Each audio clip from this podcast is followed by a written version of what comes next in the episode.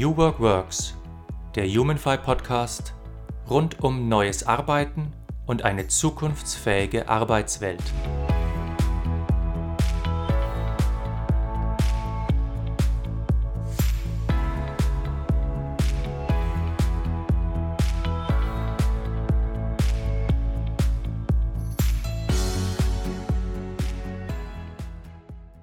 Hallo und herzlich willkommen zu einer neuen Folge von New Work Works, dem HumanFi Podcast.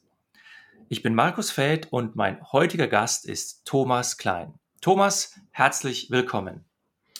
Hallo äh, Markus, äh, vielen Dank für die Einladung. Thomas, erklär doch unseren Hörern, Hörern ganz kurz, wer bist du und was magst du? Ja, also mein Name ist Thomas Klein, ich bin äh, 47 Jahre alt äh, und äh, arbeite nun seit äh, über 30 Jahren äh, schon im Einzelhandel und äh, beschäftige mich heute als Leiter Personal in der Unternehmensgruppe Mücke im Handel um die Thematik Personal und Organisation. Mhm. Ich bin ja auf dich aufmerksam geworden über ein Interview in einer äh, Zeitschrift. Da ging es um Retail und Handel und da hat es bei mir sofort geklickt, weil äh, ich frage mich selber immer, New Work und Handel, äh, wie geht das zusammen? Oder allgemeiner geht New Work und Handel deiner Meinung nach eigentlich zusammen? Selbstverständlich geht das zusammen und äh, es ist meiner Meinung nach auch ein, ein, eine absolute Notwendigkeit, dass man Themen, äh, die heute äh, in New Work äh, bezeichnet werden, auch im Handel umgesetzt werden. Wir haben die Thematik, äh, dass wir mit den Kunden arbeiten, äh, das Thema gut gelaunte Mitarbeiter auf den Verkaufsflächen äh, im Kundenkontakt ist das Wichtigste überhaupt im Handel. Und da kommt direkt der Bezug auch zum Thema New Work. Heißt es, letzten Endes ist der Sinn von New Work jetzt das, was davon beim Kunden ankommt, dass sich der Kunde wohlfühlt und einfach auch ja, ein besseres Geschäft entsteht auch? Naja, ich sage mal, das ist der Nebeneffekt, äh, der daraus entsteht. Es geht äh, bei uns, äh, gibt es das Sprichwort gute Laune, gutes Geschäft. Das hört sich jetzt relativ banal an, ist aber äh, im Endeffekt sehr tiefgründig und beinhaltet im Endeffekt die äh, Themenschwerpunkte von New Work. Es geht äh, da insbesondere um ein positives Mindset äh, unserer Mitarbeiter zu schaffen. Ähm, dafür brauchen wir Ansatzpunkte äh, und Maßnahmen, äh, die dem Mitarbeiter das auch ermöglichen. und gute Laune, gutes Geschäft, einmal ganz kurz er erklärt, haben unsere Mitarbeiter gute Laune sorgen sie für gute Laune bei unseren Kunden, haben unsere Kunden gute Laune, äh, so sorgen wir damit für gute Umsätze. Mhm. Wie seid ihr eigentlich auf das Stichwort New Work gekommen? Äh, weil ich erlebe sehr unterschiedliche Unternehmen. Die einen beschäftigen sich seit Jahren damit und für die ist der Begriff irgendwie klar. Und andere schwimmen dann noch und sagen, Mensch, bei uns schlägt es erst seit ein paar Monaten auf, wir wissen gar nicht, was es ist. Also wie seid ihr auf diese Verknüpfung überhaupt New Work gekommen?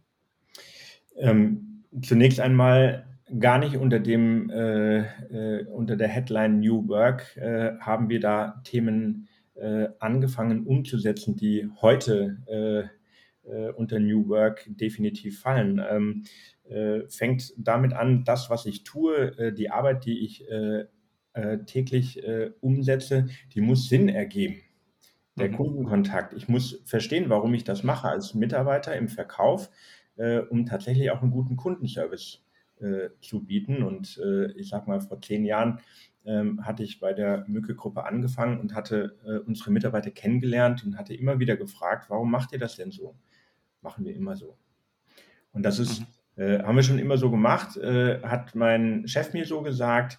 Äh, und äh, das ist dann äh, für mich auch der Punkt, da kann ich keinen guten Kundenservice leisten. Das ist heute unter dem Begriff New Work auch nicht das, was man unter sinnerfülltem Arbeiten versteht. Und so so fing es eigentlich an, dass wir schon mal mit dem ganz einfachen äh, wichtigsten Tool, mit dem Verkaufsgespräch angefangen hatten, äh, mal anders zu denken. Ähm, und heute sagen wir, wir verkaufen nicht, sondern wir lassen kaufen. Ähm, mhm. Und äh, wir sorgen im Kundengespräch, auch das ist äh, meiner Meinung nach auch Kommunikation mit dem Kunden New Work, äh, wie man mit dem Kunden spricht. Mhm. Das ist witzig, weil äh, Fun Fact, ich habe vor, vor 20 Jahren oder vor 15 Jahren mal in einem Buch von einem American Express äh, Typen, äh, auch so einem Salesmenschen, auch genau das gleiche gelesen. Er hat gesagt, also er verkauft nicht, sondern er lässt kaufen. Äh, und mhm. das war durchaus auch entspannt positiv gemeint, ne? weil man kann ja die Leute irgendwie nicht mit vorgehaltener Waffe zwingen, was zu kaufen oder ihm was aufzudrängen, ja. sondern der Kunde muss ja selber die Kaufentscheidung dann tätigen.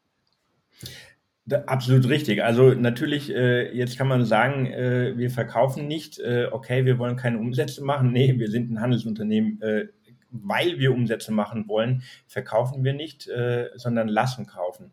Das heißt also da vom Grundsatz her, äh, von der Sinnhaftigkeit im Kundendialog, im Verkaufsgespräch, muss der, das Gespräch schon von einer ganz anderen Seite auf äh, gespannt sein und äh, an den Kunden ganz anders herangegangen werden, ähm, dass man äh, direkt auch äh, die Gespräche mit dem Kunden so aufsetzt, dass der Kunde die Entscheidungen trifft. Und wir sorgen dafür, äh, dass wir ihn tatsächlich auch beraten und nicht verkaufen, sondern wir beraten ihn, wir informieren ihn, wir erläutern ihm Nutzen und Vorteile unserer Produkte äh, und sorgen damit für Kaufentscheidungen, die dann der Kunde aber auch treffen kann.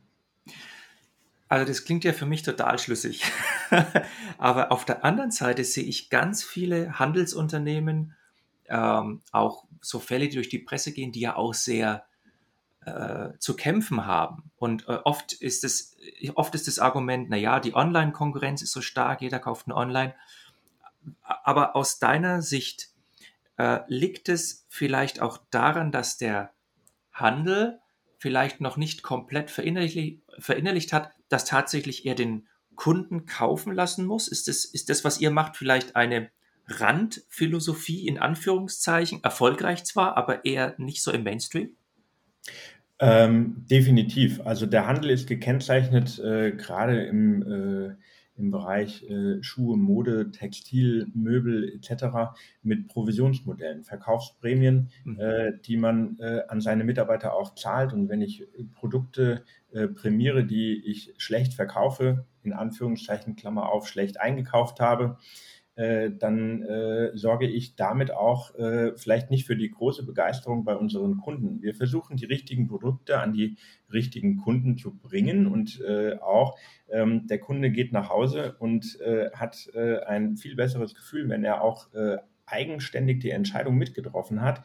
Natürlich auch in anderen äh, trifft er final die Kaufentscheidung, ganz klar. Aber da äh, gibt es ja nun auch äh, Verkaufspsychologien, die sehr äh, auf äh, ja, bisschen manipulierend auch ausgelegt sind.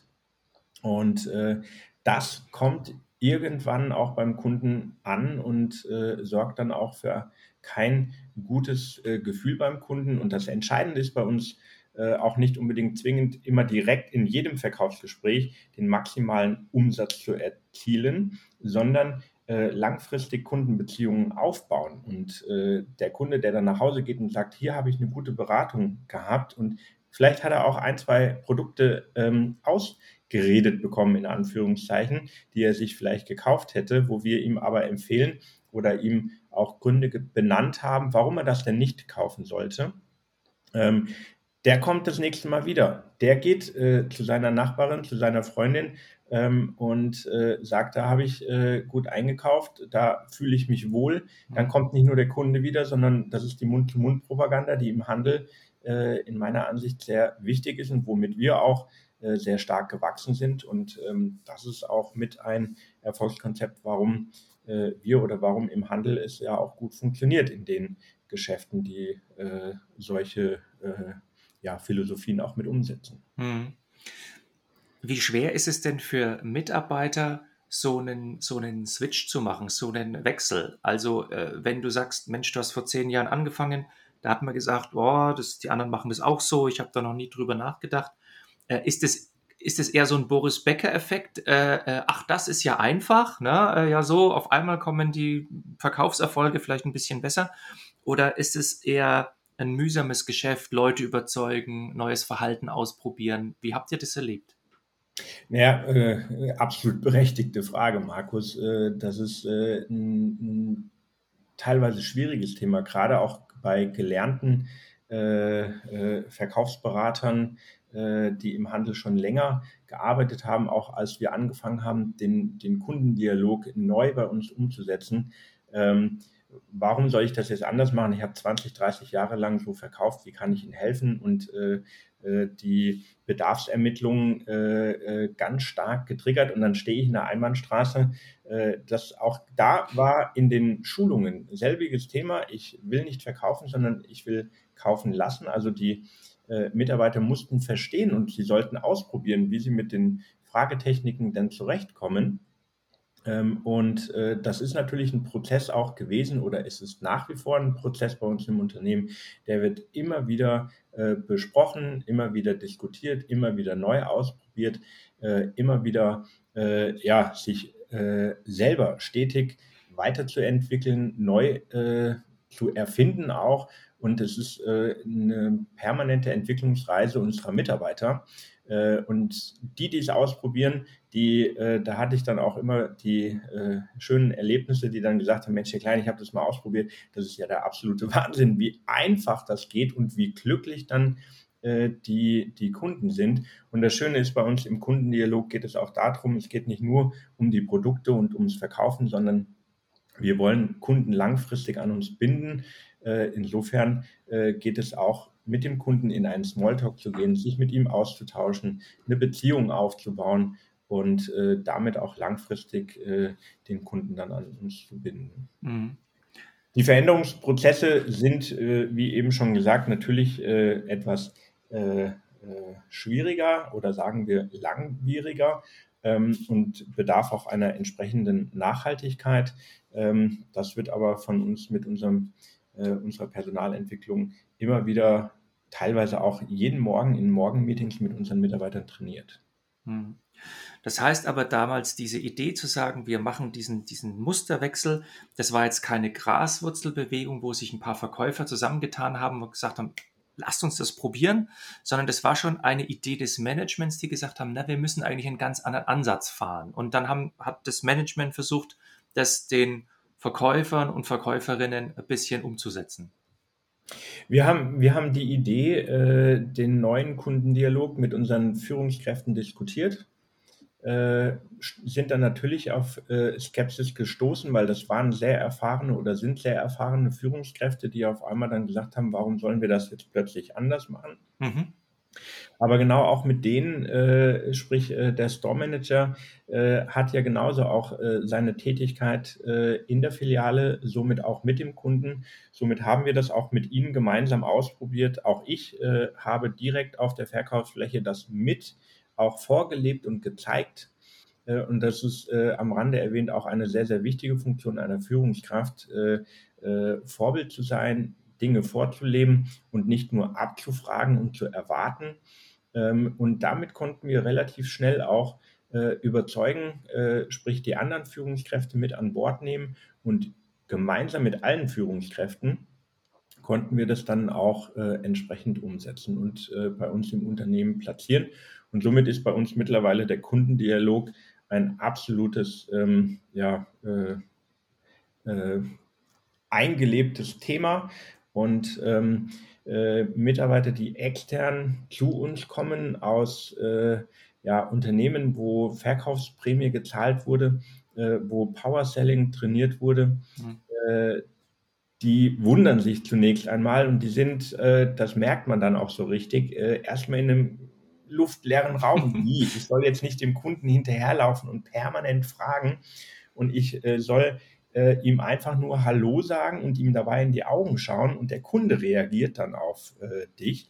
Das ist schwer, äh, das dann erstmal äh, in die Köpfe zu bringen, äh, unserer neuen Mitarbeiter. Aber da gilt einfach ausprobieren, äh, und es gibt da kein Verbot, du darfst das nicht fragen, du darfst das nicht fragen. Ja, sie müssen sich langsam umstellen, das geht nicht von heute auf morgen.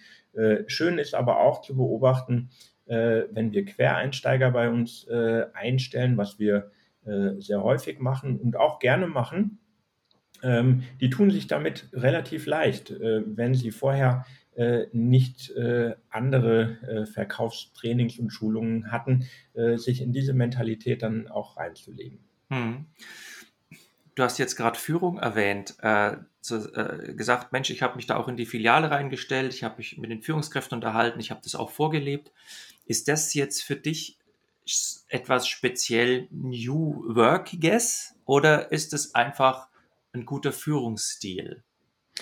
Ähm, naja, ein guter Führungsstil, ich sag mal äh, ganz banal, grundsätzlich äh, jede Führungskraft äh, kann Mitarbeiter führen. Die Frage ist, ob der Mitarbeiter mit dem Führungsstil der Führungskraft zurechtkommt. Das mhm. ist immer die Frage.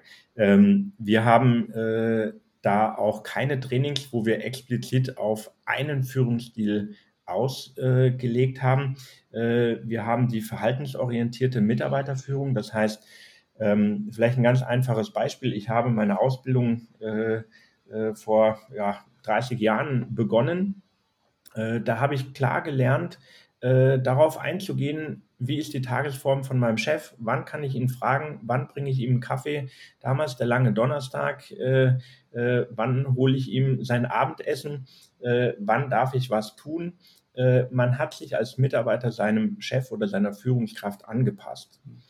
Heute äh, haben wir die Thematik andersrum. Wir als Führungskräfte müssen uns unseren Mitarbeitern anpassen und wir müssen einen gemeinsamen Weg mit unseren Mitarbeitern finden. Und wenn ich ein Team von 10, 20, 30 Mitarbeitern habe und führe, dann habe ich äh, wahrscheinlich die Notwendigkeit, teilweise 10, 20, 30 verschiedene Führungsstile anzuwenden.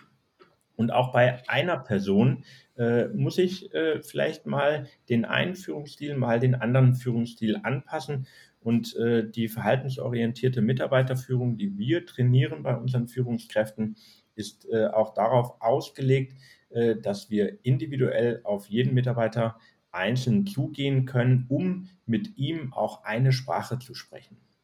Mhm. Ist es aber nicht ein Widerspruch zu dieser viel geforderten Authentizität, also dass man als Führungskraft im Kern eigentlich immer ähm, gleich bleiben soll, erkennbar bleiben soll, ähm, weil was, was ihr jetzt äh, möchtet, ist ja eigentlich so das genaue Gegenteil. Man soll sich modulieren auf den einzelnen Mitarbeiter, äh, immer, in die, immer individuell auf ihn eingehen. Wie, wie passt das zusammen oder passt das überhaupt zusammen? Das passt sogar eigentlich sehr gut zusammen, äh, dass man als authentische Führungskraft seinen äh, Führungsstil äh, auch verhaltensorientierte Mitarbeiterführung, auch wenn man sie permanent und bei jeder Situation und bei jedem Mitarbeiter individuell ansetzen muss, sind natürlich die ähm, Rahmenbedingungen alle gleich für alle Mitarbeiter. Und man muss als Führungskraft dementsprechend auch konsequent äh, agieren. Dann äh, passt das sehr, sehr gut zusammen, dass man authentisch ist, dass man individuell auf den Mitarbeiter eingehen kann. Mhm. Und die Mitarbeiter schätzen das sehr und man baut eine Ebene auf äh, von Geben und Nehmen. Äh, man muss nicht die Führungskraft sein, die äh, authentisch ist und äh, äh, die Führungskraft muss ja immer, wie man so schön sagt, auch eine Autorität haben. Man kann seine Autorität äh, sehr gut zeigen, wenn man sehr individuell, authentisch auf den Mitarbeiter zugeht. Mhm. Das ist vielleicht eine, äh, die, die äh, neue Form von Autorität äh, und in, unter Autorität äh, unserer Führungskräfte verstehe ich, äh, dass sie konsequent äh, die Rahmenbedingungen für alle Mitarbeiter auch auf dem gleichen Niveau halten. Mhm. Also wir hatten vorhin diesen Verkaufsdialog, wir hatten jetzt die Führungssituation. Gibt es noch andere Bereiche, wo ihr selbst sagt, wir als Schumücke haben jetzt ein New Work Projekt durchgeführt oder umgesetzt? Ähm, unter New Work versteht man ja vielleicht auch die Thematik äh, Mitbestimmung oder Selbstbestimmung. ähm, gemeinsame Entscheidungen treffen, äh, kollektive Entscheidungen treffen, äh, ist äh, auch ein sehr, sehr wichtiges Thema, fällt auch unter die Thematik gute Laune, gutes Geschäft. Äh, Teamentscheidungen sorgen für eine wesentlich äh, stärkere Teamdynamik, als wenn einer eine Entscheidung trifft und das Team umsetzen muss.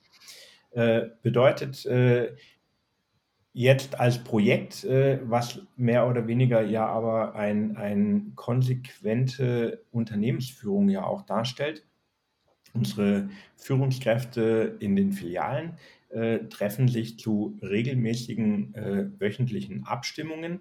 Dort werden die relevanten Themen äh, besprochen äh, und die Führungskräfte vor Ort treffen gemeinsam die Entscheidung, wie was dann auch umgesetzt wird, wann es umgesetzt wird und mit wem es umgesetzt wird. Und dies äh, wird dann auch von den Führungskräften mit den Teams besprochen. Mhm. Das ist zum Beispiel ein Projekt äh, im operativen Filialbusiness.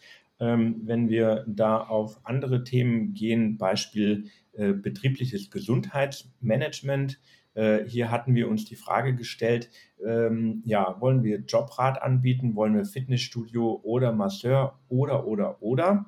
Äh, und bei allem, äh, was wir diskutiert hatten, äh, in einem kleinen Kreis, kam dann raus, nee, ich will lieber Fitnessstudio, nee, ich will aber lieber das Fahrrad, nee, ich will, also wir konnten keine Einigung finden. So haben wir dann auch gesagt, okay, wir nehmen aus allen äh, Bereichen des Unternehmens, aus der Logistik, aus der, den zentralen Verwaltungsbereichen, ähm, aus dem Vertrieb äh, mehrere Mitarbeiter raus und treffen uns an einem Tag, machen einen Workshop ähm, äh, und da unabhängig von der Hierarchiestufe äh, konnten wir dann frei diskutieren, wie das Thema betriebliches Gesundheitsmanagement sinnvoll bei uns im Unternehmen umgesetzt wird.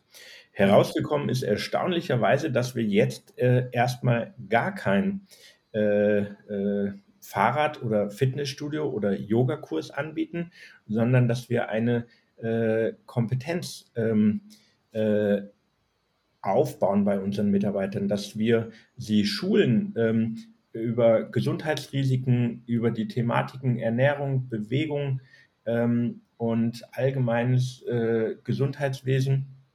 Und äh, jeder für sich hat jetzt dann die Möglichkeit, daraus abgeleitet mit seinen neu erworbenen Kompetenzen eine eigene ähm, Gesundheitsstrategie zu entwickeln. Äh, das heißt, auch da erwirken wir eine äh, Verhaltensmodifikation. Ähm, und das war jetzt nicht, äh, äh, ja, ich hatte die Idee, dass das sehr gut sein kann, aber ich wollte das gemeinsam auch mit diesem sehr heterogenen Team äh, äh, auch erarbeiten. Und das Ergebnis wurde auch von dem Team so erarbeitet. Und ähm, so haben wir verschiedene Projekte bei uns in der Unternehmensgruppe, die wir mit sehr heterogen aufgestellten Teams äh, erarbeiten. Da kann man jetzt verschiedene äh, äh Fachbegriffe wie diese Arbeitsmethodiken äh, benannt werden, in den Mund nehmen. Ähm, wir haben hier einfach gesagt, wir wollen hier mit heterogenen Teams äh, einfach ein breites Bild aus der Unternehmensgruppe äh, abbilden können und gemeinsam Lösungen erarbeiten. Und die Lösungen, die treffen in der Regel immer direkt äh, ja, den Nagel auf den Kopf. Mhm. Das wäre tatsächlich meine nächste Frage gewesen, weil mich das auch ein bisschen so als Dienstleister interessiert. Wenn, wenn ihr heterogene Gruppen zusammensetzt, da kann es ja schnell anstrengend werden, weil jeder eine sehr eigene Perspektive hat. Setzt ihr euch da einfach zusammen und diskutiert oder nutzt ihr irgendwelche ähm, Entscheidungsmethoden oder Liberating Structures oder wie diese Dinge alle heißen?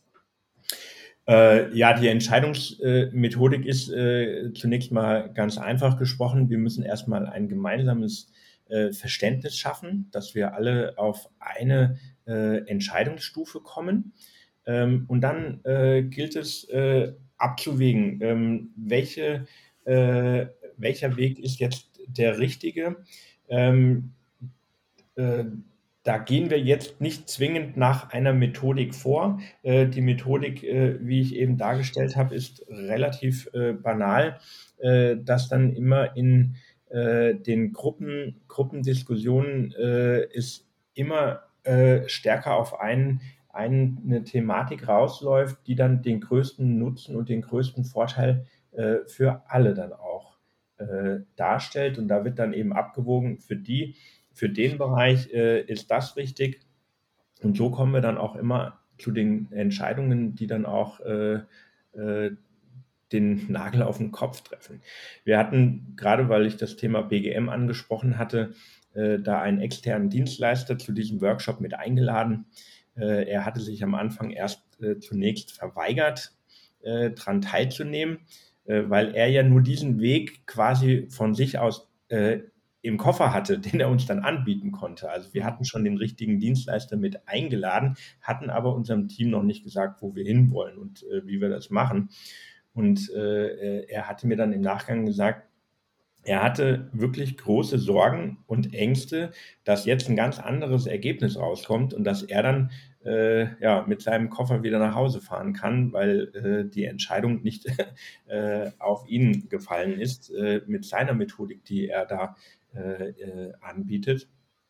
Und ähm, man kann, und äh, das ist äh, ja auch das Schöne daran, äh, sehr gut äh, dann auch diese äh, Teams dennoch auch steuern, wo es hingeht über die entsprechenden Fragetechniken. Und natürlich muss man auch schon im Vorfeld für, für mich jetzt, wenn ich solche Teams zusammenstelle, dann möchte ich ja auch schon vorher grob wissen, wo es hingeht.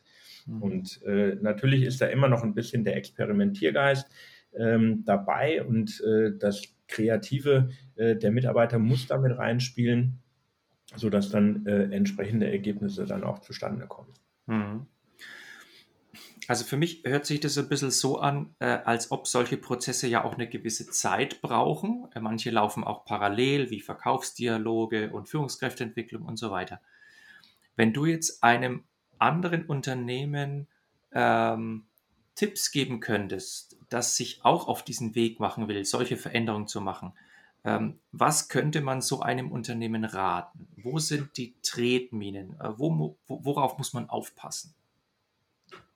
Äh, nee, die, die Tretminen äh, sind eigentlich ganz klassisch. Äh, das ist Change Management und äh, die klassische äh, Veränderungskurve, die, die man ja so schön aus dem Lehrbuch kennt, das ist auch eine Tretmine, die wir versuchen gar nicht zu betreten, sondern im Vorfeld diese Veränderungskurve, dass es zum, zum Leugnen der Mitarbeiter ja gar nicht erst kommt. Ähm, Mhm. äh, muss man einfach in die Prozesse mehr Zeit reinnehmen. Man muss äh, in diese Prozesse Kommunikation reinbringen, man muss viel über das sprechen, was man gerade tut, äh, wo man gerade steht, äh, was man gerade diskutiert, äh, damit die Mitarbeiter da schon wissen, wenn sie konfrontiert werden äh, von heute auf morgen, wir wollen jetzt was anders machen, auch wenn ein heterogenes Team das erarbeitet hat.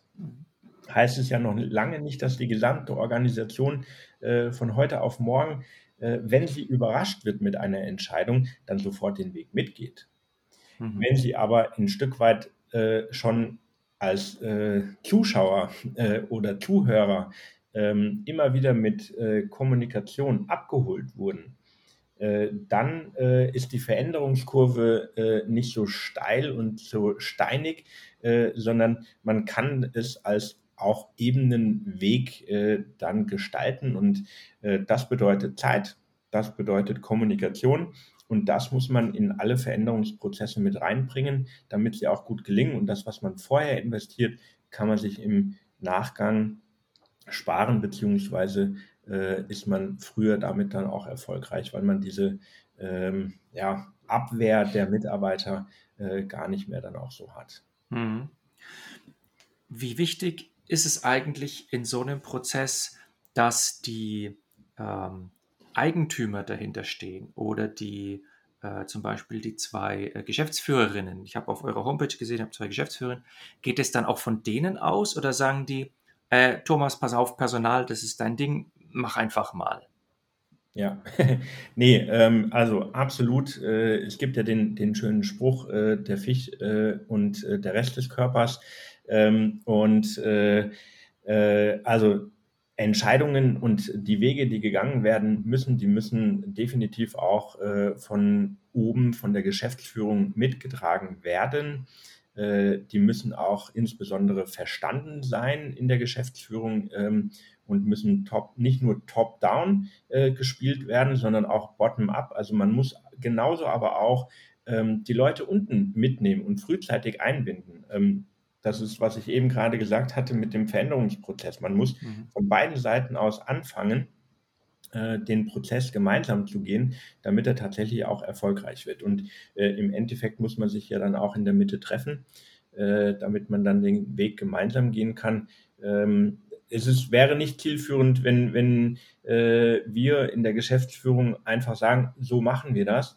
Und ich äh, wäre damit zufrieden, äh, dass ich meine zwei Geschäftsführerinnen abgeholt hätte ähm, und dann in die Umsetzung gehe, äh, sondern es geht ja um bei Veränderungsprozessen darum, eine ganze Organisation mitzunehmen. Infolgedessen muss ich mit äh, ja, den Verkaufsberatern genauso wie mit der Geschäftsführung äh, da in Kommunikation treten, äh, mit dem Team gemeinsam über alle Kanäle dann auch kommunizieren, damit die äh, Projekte und Prozesse auch erfolgreich umgesetzt werden können.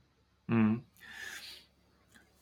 Bei Projekten, die mit Menschen zu tun haben, äh, also mit Change Management, mit Führung, mit äh, Verkaufsdialog, das hat ja oft manchmal diesen, diesen Geruch des äh, Soften, des Unbestimmten, des Relativen. Habt ihr euch bei euren Initiativen auch Gedanken gemacht, wie man die Erfolge dieser Initiativen misst? Ja, selbstverständlich. Also ähm, äh, KPIs äh, aufs Papier zu bringen, ist ja heute äh, State of the Art. Das muss man, äh, in welcher Form auch immer. Äh, der einfachste Indikator ist der Umsatz. Es gibt weitere ja, Kennziffern, die man bewerten kann, die Fluktuationsquote, die Krankenquote, äh, genauso die KPIs wie äh, Durchschnittsbon, Teile pro Bon etc. Äh, sind alles Indikatoren für, äh, geht es meinen Mitarbeitern gut. Äh, genauso hinzu kommen Mitarbeiterbefragungen, mhm. Äh, Mitarbeiterumfragen. in der Einzelbetrachtung macht das keinen Sinn, auch nur eine Kennzahl sich anzuschauen, weil äh, wie ich mal gelernt habe, KPIs sind wie Straßenlaternen. Sie bringen ein bisschen Licht ins Dunkle, beleuchten einen kleinen Punkt, aber sie bringen einem kein Tageslicht. Mhm. Ähm, und äh, man muss das im Gesamtkontext anschauen und auch nur die KPIs äh, sind nicht äh, der Indikator für Entscheidungen und können es auch niemals sein, äh, wenn man mit Personal zu tun hat. Man muss immer mit den Leuten direkt auch in den Gesprächen sein. Man muss seine Mitarbeiter kennen, äh, man muss die Teams kennen äh, und ähm, dann hat man in der Organisationsstruktur äh, auch äh, ja, zufriedene Mitarbeiter, wenn man weiß, man kann sich austauschen, man kann miteinander sprechen und äh, man muss nicht auf die jährliche Mitarbeiterumfrage äh, warten. Wir haben bei uns äh, eingeführt schon äh, seit mittlerweile acht Jahren sogenannte Potenzialentwicklungsgespräche mit allen Mitarbeitern, auch mit den Verkaufsmitarbeitern, mit jedem Einzelnen, die teilweise auch sehr viel Zeit in Anspruch nehmen. Da sind äh, zwei Stunden schnell vorbei. Ähm, in diesen Potenzialentwicklungsgesprächen wird, äh, werden nicht nur Fragen zur Person gestellt und es geht auch nicht nur darum, äh, dass äh, die Führungskraft den Mitarbeiter bewertet, sondern es ist ein äh, ja, gegenseitiges Abtasten. Ähm, und die ersten Fragen sind, was haben wir in, den, in der letzten Zeit Positives wie Negatives gemeinsam erlebt. Und da wird über die verschiedensten Themen gesprochen. Diese Themen werden dann auch gesammelt, äh, werden von den Führungskräften in den Bereich Personalentwicklung gegeben. von dort aus ja, in die Thematik Gesamtorganisation und dann ausgewertet. Äh, und das ist die Nähe zum Mitarbeiter, die es gilt, mhm. äh, in einem Unternehmen herzustellen, äh, damit man nicht nur über KPIs nachweisen kann, wir machen das gut oder wir machen das nicht gut oder in der an dem Standort funktioniert es besser als da, weil die haben eine höhere Fluktuationsquote und eine höhere Krankheitsquote. Das kann verschiedene Faktoren haben äh, arbeite, habe ich ein Team äh, in der Stadt mit einer Uni und ich habe viele äh, äh, Aushilfskräfte mit Studenten habe ich automatisch eine ganz andere Fluktuationsquote als äh, an anderen Standorten. Deswegen, wie, wie, schon gesagt, man kann einzelne KPIs nicht äh, als Gesamtbetrachtung haben und äh, äh, so ist bei uns im Unternehmen auch die Philosophie, dass wir äh, alle als Führungskräfte, inklusive auch unserer beiden Geschäftsführerinnen, sehr, sehr viel auch vor Ort äh, in den Betrieben, äh, in den äh, Standorten mit sind und äh, somit auch ja, das, was wir auf dem Papier am Bildschirm sehen, mhm genauso auch äh, in der Praxis uns äh, in der Realität anschauen können und dann abzugleichen und abzuwägen, äh, wie die Situation dann tatsächlich ist. Hat diese Initiative oder New Work oder wie auch immer man das nennt, hat es für Schumücke, hat es für euch auch so eine Art moralische Dimension? Weil vieles, was hier gerade so passiert im, in Unternehmen, das wird ja ein bisschen so moralisch aufgeladen. Also man muss eine Philosophie haben, also man muss Haltung entwickeln. Äh, also ist es ist es bei euch mit New Work auch so? Habt ihr diesen Anspruch oder sagt ihr, naja, New Work ist eigentlich ein Weg zu mehr unternehmerischem Erfolg? Punkt. Ja, also die Begrifflichkeit New Work ist bei uns im Unternehmen eigentlich gar nicht geläufig. Äh, wir verwenden äh, Slogans bei uns äh, im Unternehmen, wie mhm. äh, eingangs gesagt, gute Laune, gutes Geschäft. Ähm, ein äh, weiteres Thema ist äh, äh, für alle gleich und für jeden individuell. Damit meinen wir, die Rahmenbedingungen sind für alle gleich. Beispiel Personaleinsatzplanung. jeder hat einen Arbeitsvertrag, jeder hat geregelt, wie viele Stunden er arbeiten muss. Ähm, und jeder darf aber individuell seine persönlichen Arbeitszeiten, seine Präferenzzeiten bei uns eingeben und da gibt es kein Bevor- oder Benachteiligen. Ähm, und äh, die Bewertung, was ist gerecht, was ist ungerecht, ähm, äh, gibt es da auch nicht.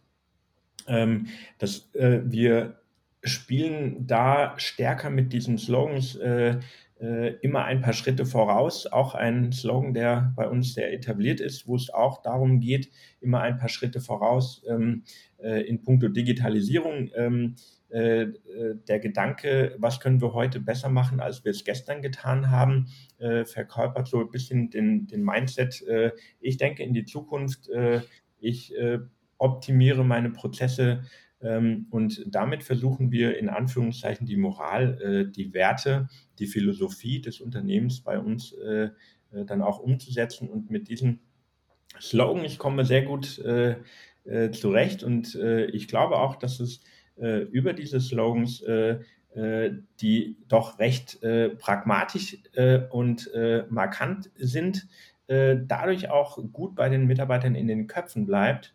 Und wenn wir regelmäßig darüber sprechen, sorgt es dann auch dafür, dass die Mitarbeiter die ja, Unternehmensphilosophie in diesem Sinne dann auch für uns mittragen. Mhm. Eine letzte Frage habe ich noch zu dieser Unternehmensphilosophie. Vorhin hat man es ganz kurz über Messungen und KPIs und so, aber du hast auch gesagt, Mensch, KPI ist eigentlich Straßenlaterne, hat einen begrenzten Bereich, den sie beleuchtet, aber man muss viele verschiedene Dinge mal angucken, um auch ein, ein Gefühl zu entwickeln für diesen unternehmerischen Erfolg, wie es gerade läuft. So, jetzt ist meine Frage. Äh, in euren Initiativen, wenn ihr sagt, äh, ihr, ihr lasst heterogene Teams, lasst die Entscheidungen treffen, ihr macht einen neuen Verkaufsdialog, ihr, ihr macht Führungskräfteentwicklung, ist da ein Ziel, dass auch in Anführungszeichen einfache Mitarbeiter äh, einen, einen Blick bekommen, ein Bewusstsein bekommen für unternehmerischen Erfolg, dass die einen Blick fürs große Ganze entwickeln? Ist das auch ein Ziel dieser ganzen Initiativen? Ja, ähm, absolut. Äh, und äh, also nicht nur, dass wir auch über den Unternehmenserfolg, äh, über die Unternehmenskennziffern sprechen, unseren Mitarbeiter äh, darüber informieren, äh, wie das Unternehmen steht. Also gerade jetzt äh, in den vergangenen Monaten, bedingt durch die Corona-Pandemie, ähm, mussten wir unsere Mitarbeiter mitnehmen und ihnen ganz klar auch sagen, wie sieht es, äh, steht es um das Unternehmen? Äh, wie kommen wir durch die Krise? Äh, wie äh, stehen wir aktuell da? Es gab natürlich die Thematiken äh, äh, Prämie, Gehaltserhöhungen, Kurzarbeit. Ähm, da mussten wir ganz klar äh, für Transparenz sorgen, wie es äh, dem Unternehmen geht. Äh, hatten wir aber auch vorher schon äh, auch getan. Und ähm, äh, auch das ist äh, in der Unternehmensphilosophie dahingehend massiv verankert, dass wir, was ich schon gesagt habe, wir haben keine Individualprämien oder ähm, Verkaufsprämien, die wir zahlen, sondern wir zahlen eine Unternehmensprämie eine Jahresprämie an alle Mitarbeiter, wenn wir den Unternehmenserfolg äh, erreicht haben.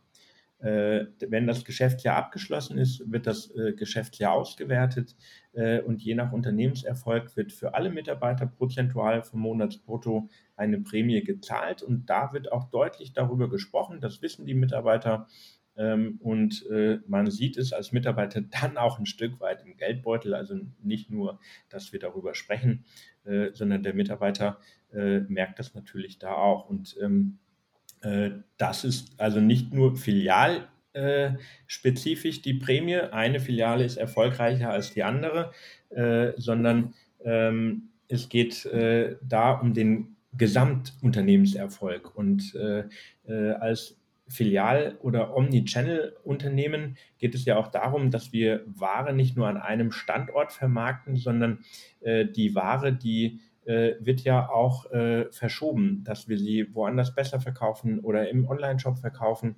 Ähm, und äh, da geht es, und das weiß jeder Mitarbeiter, um den Unternehmenserfolg und äh, auch die Mitarbeiter, die zum Teil äh, mal an anderen Standorten, in anderen Unternehmensbereichen aushelfen. Ähm, sorgen äh, damit auch für den Unternehmenserfolg, dass sie alle dann auch die Flexibilität dann auch in ihren äh, Möglichkeiten auch mit einbringen. Mhm. Thomas, ich fand es sehr interessant, sehr anregend. Ich könnte mich jetzt noch eine Stunde weiter mit dir unterhalten, aber so, so, viel Zeit haben wir leider nicht. Ganz, ganz herzlichen Dank äh, für das Interview und ich wünsche dir noch ganz, ganz viel Erfolg äh, bei deinen Initiativen und bei Schuhmücke. Danke, Markus. Äh, war sehr spannend, sich auch mit dir auszutauschen.